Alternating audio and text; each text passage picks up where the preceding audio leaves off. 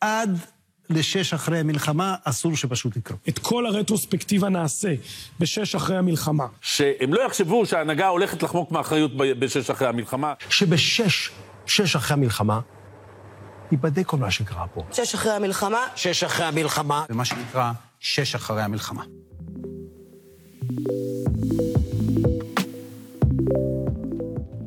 אם גם אתם כמוני מחוברים לחדשות, בטח קלטתם את המושג בשש אחרי המלחמה. אבל מה מקור המושג, ולמה דווקא שש? היי, אני רותם חרמון, מפתחת ויוצרת תוכן במט"ח, המרכז לטכנולוגיה חינוכית. ואתם מאזינים לקבלו מושג.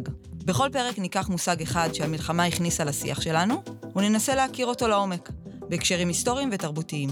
והפעם, בשש אחרי המלחמה. הביטוי שש אחרי המלחמה מחלק את החיים שלנו לשניים. הזמן האחד הוא זמן המלחמה, והזמן השני הוא מה שיבוא אחריה. זה ביטוי פשוט לכאורה, אבל בואו נחשוב עליו רגע. שש היא שעה יחסית מדויקת ביממה. יש לה שתי אפשרויות, שש בבוקר או שש בערב. אבל שש באיזה יום? באיזה חודש? באיזו שנה? אין לנו מושג מתי תיגמר המלחמה, וכך יוצא שמועד לכאורה מדויק נשאר פרום לגמרי. יש לנו בביטוי הזה שלושה יסודות משמעות.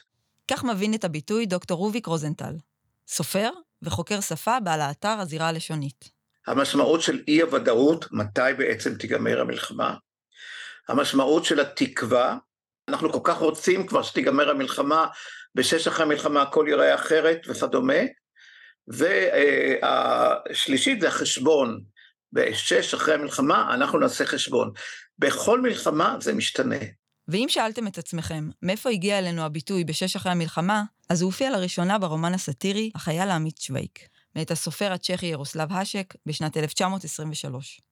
יוזף שווייק, סוחר הכלבים המטומטם המוסמך, כמו שהוא מגדיר את עצמו, בעצם התחייל בתחילת המלחמה לצבא האוסטרו-הונגרי, אנחנו בתקופת מלחמת העולם הראשונה. זו נועה מנהיים, עורכת וראש מחלקת ספרות עברית בהוצאת כנרת זמורת דביר. אז אחת המשימות הראשונות ששווייק מקבל על עצמו כשמשו של הקצין שאצלו הוא עובד, היא למסור מכתב אהבים לאישה נשואה, ממוצא הונגרי, ובדרך לבצע את השליחות הזו, הוא עוצר לשתייה קלה עם ידידו הטוב. כשנפרד שווייק מוודיצ'קה, שהובא לי לחידתו, אמר, כשתיגמר המלחמה תבוא לבקר אותי. תמצא אותי כל יום בשעה שש, אחר הצהריים, בגביע, בענבו אשתי. בטח אבוא. יהיה שם שמח? כל יום קורה שם משהו, ואם יהיה שקט מדי, נתקן את זה. הם נפרדו זה מזה, וממרחק צעדים רבים עוד קרא וודיצ'קה לשווייק. אז תדאג שיהיה שמח כשיבוא. אבל אני סומך עליך שתבוא כשתיגמר המלחמה. שווייק, שווייק, איזה בירה יש להם בגביע? של ולקו פופוביצה! אני חשבתי של סמיכוב. יש שם גם בחורות! אז אחרי המלחמה, בשעה שש בערב. מוטב שתבוא בשש וחצי, אם מאחר. ובשש? אתה לא יכול לבוא? בסדר, אני בא בשש. וכך נפרד החייל טוב שווייק מהחפר הוותיק וודיצ'קה.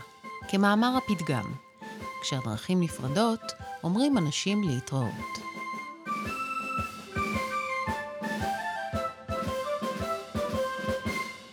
אז יש כאן מצד אחד איזשהו ביטוי אוטופי לתקווה שיהיה סוף למלחמה, יהיה אחרי.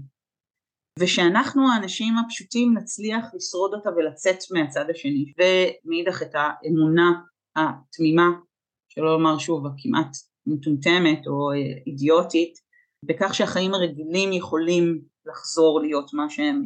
פגישה שמחה בבית המרזח עם בירה ובחורות בשעה קבועה שש, היא החזרה לשגרה שצמד הידידים של האשק מאחלים לה. אז מה המשמעות של התקווה הזו לנפש שלנו? והאם החיים הרגילים יכולים באמת לחזור להיות מה שהיו? כשאנחנו מכניסים את המושג שש אחרי המלחמה, אנחנו לא רק מניחים שיהיה לזה סוף, אנחנו קובעים את הסוף. זה דני פרידלנדר, פסיכולוג קליני. אנחנו לא סתם קובעים אותו, אנחנו כבר קובעים שם פגישות ועניינים, ויש שעה, זאת תקווה שעגונה בקרקע. ואנחנו צריכים תקווה במלחמה, ובטראומה מדברים הרבה מאוד על זה, שאחד הדברים שנותנים כוחות וחוסן, זה לעשות תוכניות קדימה. זה להתייחס לתקופה הקשה כחושך שיהפוך לאור. אני מאמין שיהיה פה משהו אחר לגמרי אחרי המלחמה. לא, לא הכל יהיה בו טוב, אבל תהיה פה התחדשות טוטאלית. הביטוי בשש אחרי המלחמה נכנס לתודעה הישראלית עם עיבוד הספר המצליח, החייל העמית שווייק להצגה, בשנת 1935 בתיאטרון האוהל. חיפוש מהיר באתר עיתונות יהודית היסטורית מעלה שלאחר מלחמת העצמאות היה ניסיון לתבוע ביטוי עברי מקורי, יום לאחר המלחמה, על שמה של הצגה שעלתה בתיאטרון המטאטה. ההצגה נכשלה בקופות, והביטוי החלופי לא תפס. לעומת זאת, הביטוי בשש אחרי המלחמה שב ועלה במלחמת ששת הימים, במלחמת יום הכיפורים, ואפילו במלחמת המפרץ. ומה לגבי המלחמה הנוכחית?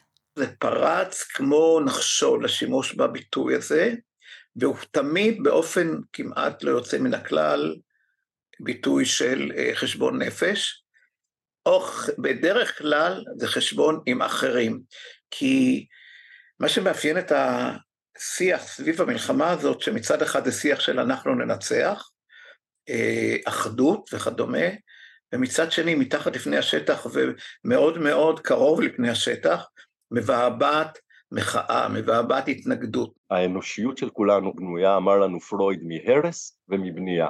אנחנו הורסים ובונים. זה הטבע האנושי, המלחמה הורסת ותקווה בונה.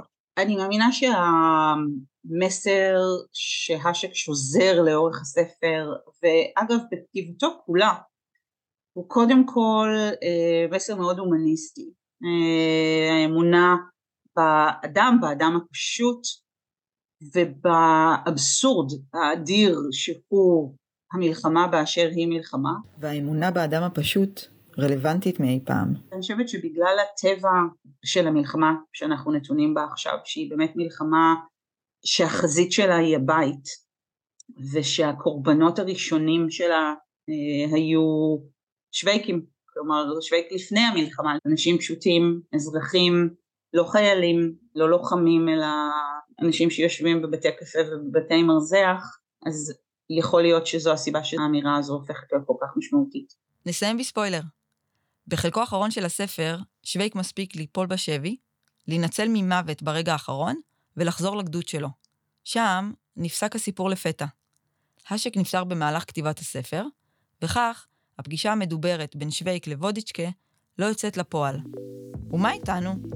איך תראה המציאות שלנו בשש אחרי המלחמה?